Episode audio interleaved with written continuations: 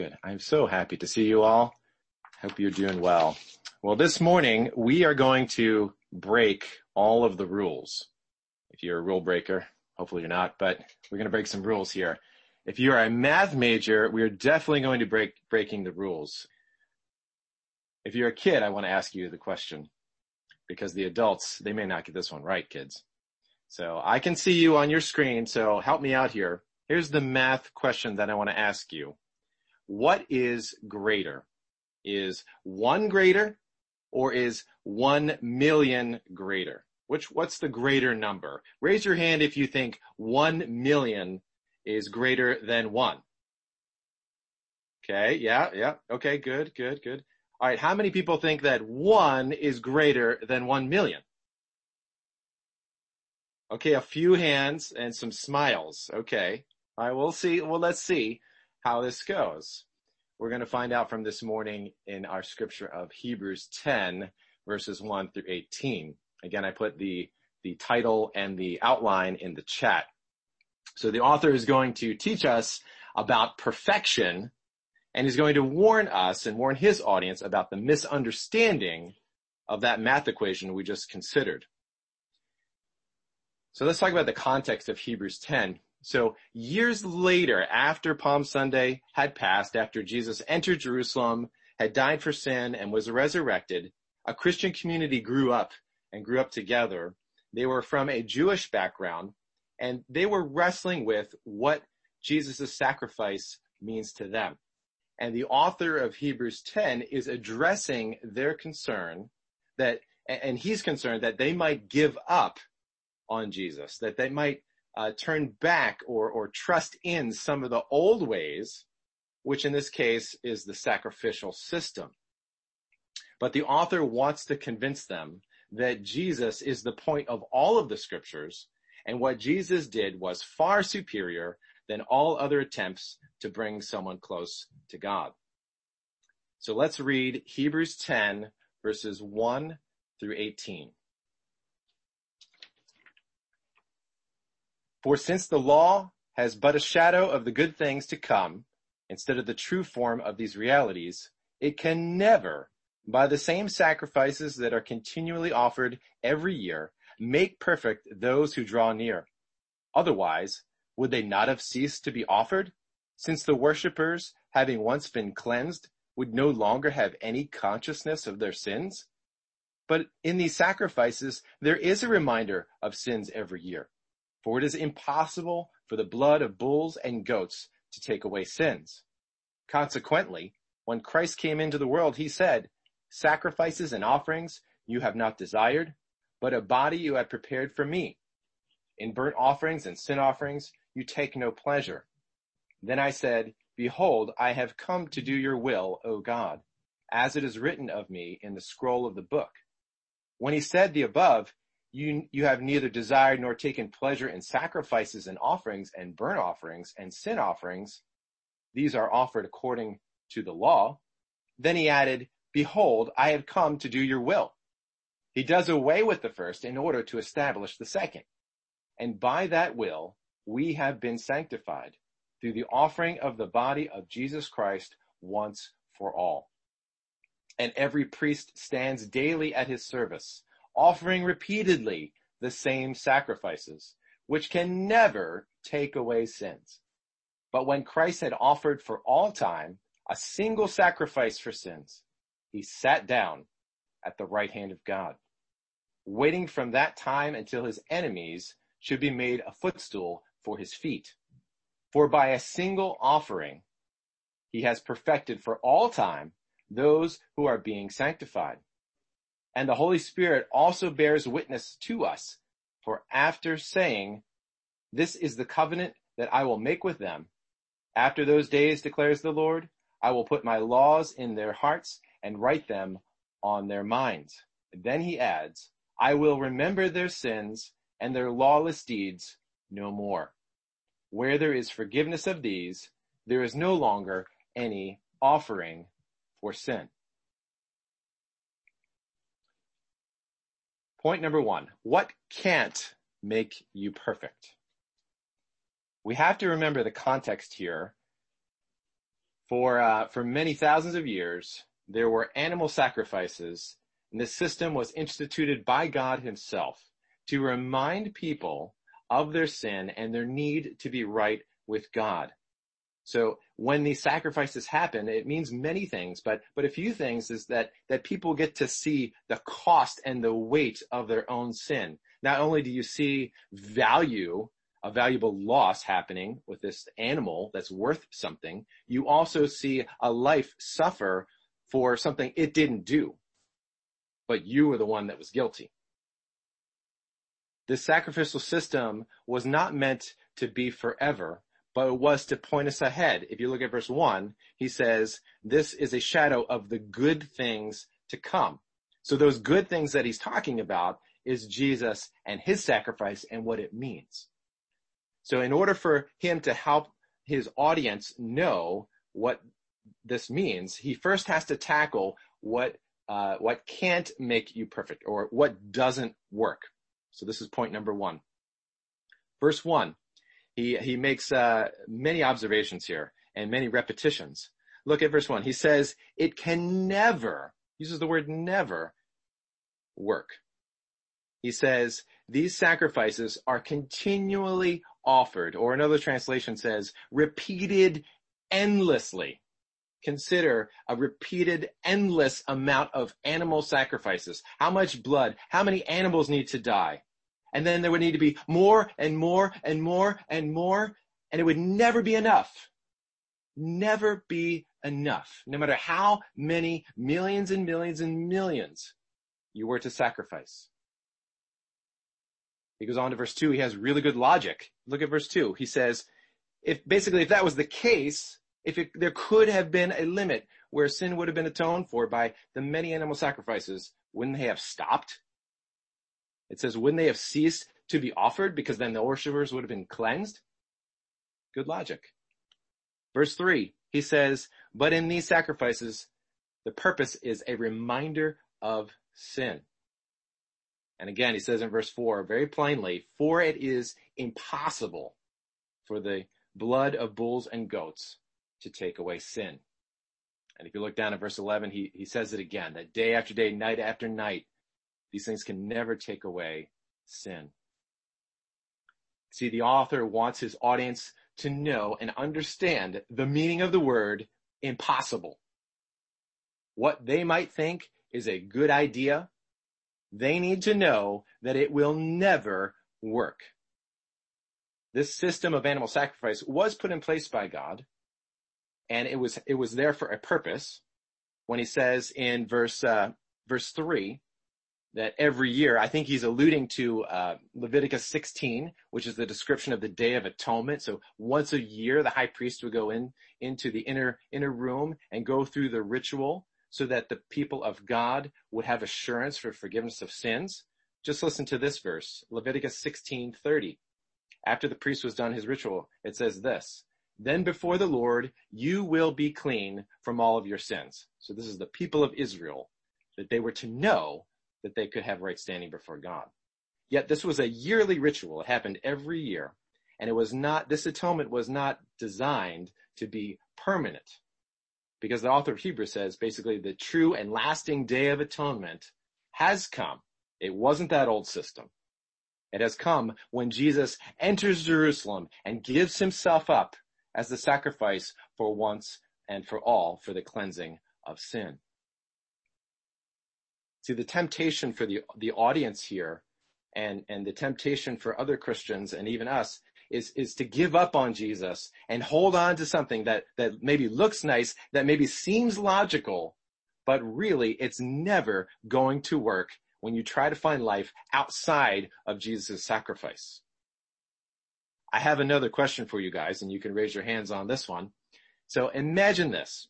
Imagine you're on a boat and you fall off the boat and you're drowning in the water and someone sees that you need, that you need help and they look down and they see that there's a life raft there, you know, one of those little donut things and there's a sign that's pointing to the life, life raft.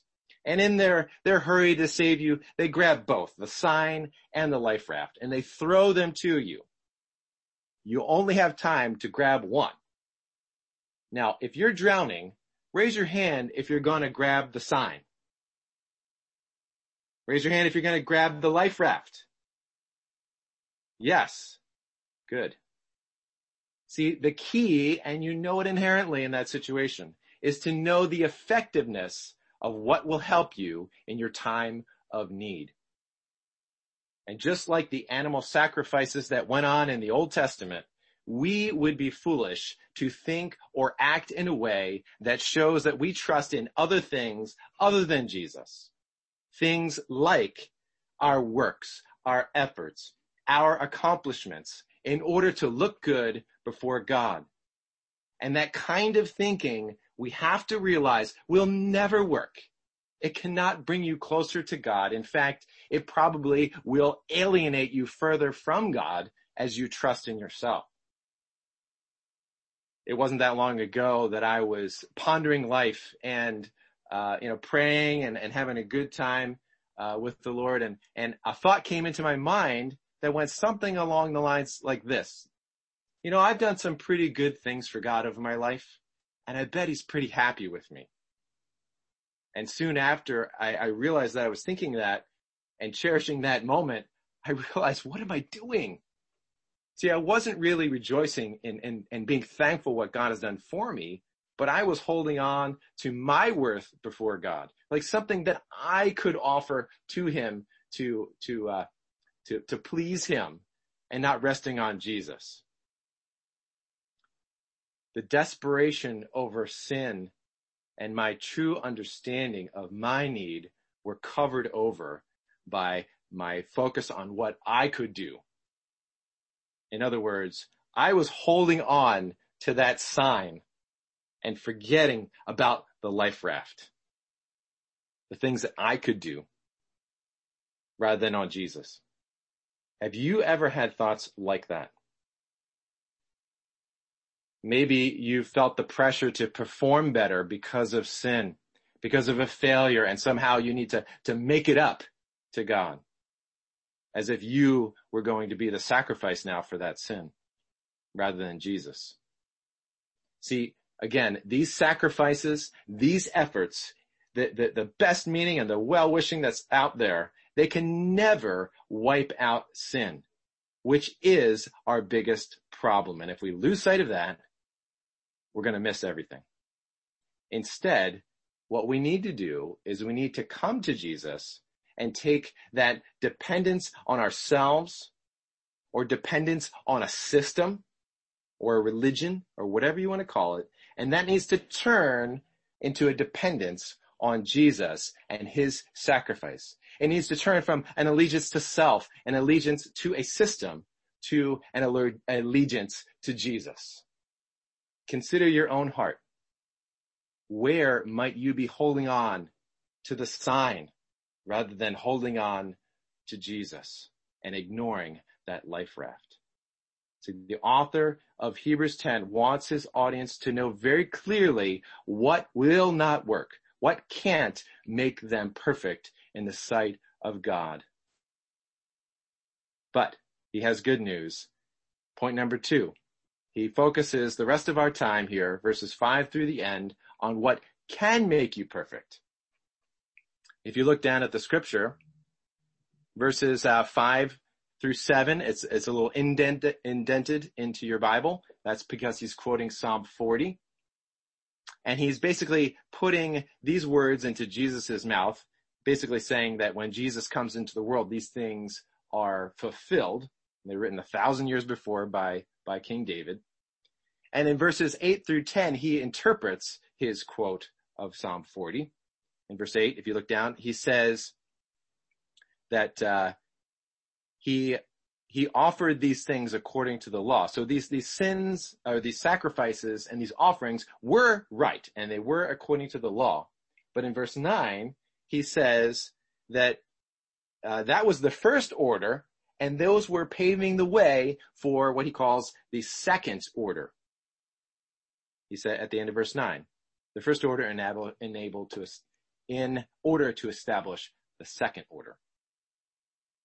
So he explains in verse 10 that that second order is found in Jesus' body, that he's the one who gives it up. He's the one that uh, we are sanctified through the offering of his body, Jesus Christ.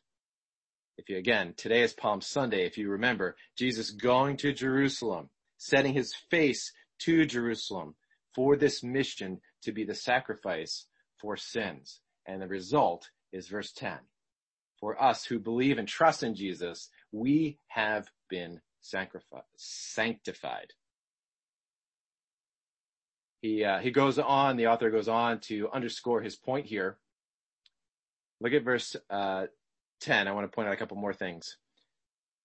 It's at the end of verse 10, it says, once for all. Once. Verse 12, it says, when Christ had offered sin for all time, a single sacrifice. Other translations say one sacrifice. Verse 14 says the same thing. For by a single offering or a one offering, it says he is perfected for all time or perfected for eternity. And then in verse 18 at the end, he says, where there, where there is forgiveness of these, there is no longer any offering for sin. So he's implying that that one sacrifice took care of everything. And here you can see that math equation that we started with, how we're turning the world upside down you can see how it's true. Hopefully you can see that no matter what good you do or how hard you try, it will never be enough. The one sacrifice of Jesus is greater than all of it. And you cannot outdo that sacrifice. You can only submit to it. Now, what do you guys think? What's bigger? One or one million? See, I think our problem with that math equation is really, is believing that it's really that good. It really is that amazing that Jesus has died for our sins. Now, trusting in him, you have that assurance. You, you have these words that are true from Hebrews 10. But does that mean that now you have a, like a, a get out of jail free card like you would in the game of Monopoly and you can just pull it out whenever you need it? Well, no. Verse 14 helps us to, uh, to see how we should live our lives. If you look at it, he says that Jesus has perfected for all time those who are being sanctified. There are two verb tenses here that are, that are sort of mind blowing. It says future tense, perfected for all time those who are being sanctified. So, so what, what's going on here? How can both of these things be true? Well, they are. And what it means is that we can rest confidently in knowing that there is forgiveness of sin, that it is removed once and for all. But there is a perfecting going on day by day, moment by moment in each of our hearts that God is doing in us. God does not want to leave you the way that you were. He wants to change you. He wants to change your heart. He wants to change your character, your hope, your joy. And like I mentioned earlier, understanding the weight of this forgiveness will turn your heart and your allegiance and your dependence away from self, away from system to Jesus. Another way to say it is looking at verse 17 and living every moment of every day in light of these words. I will remember their sins and their lawless deeds no more. When you recognize your sin and you evaluate your heart and maybe you come to God and, and you think, I, I can't, what, I'm, I, I, I'm so crushed over this sin. What have I done? And, and how could you forgive me for this? And according to verse 17, he says, what are you talking about? He will remember sins no more. Uh, I'm moved. I'm undone when I consider that. When the weight of sin is crushing and you realize it has, it has been lifted because of what Jesus has done. Consider that.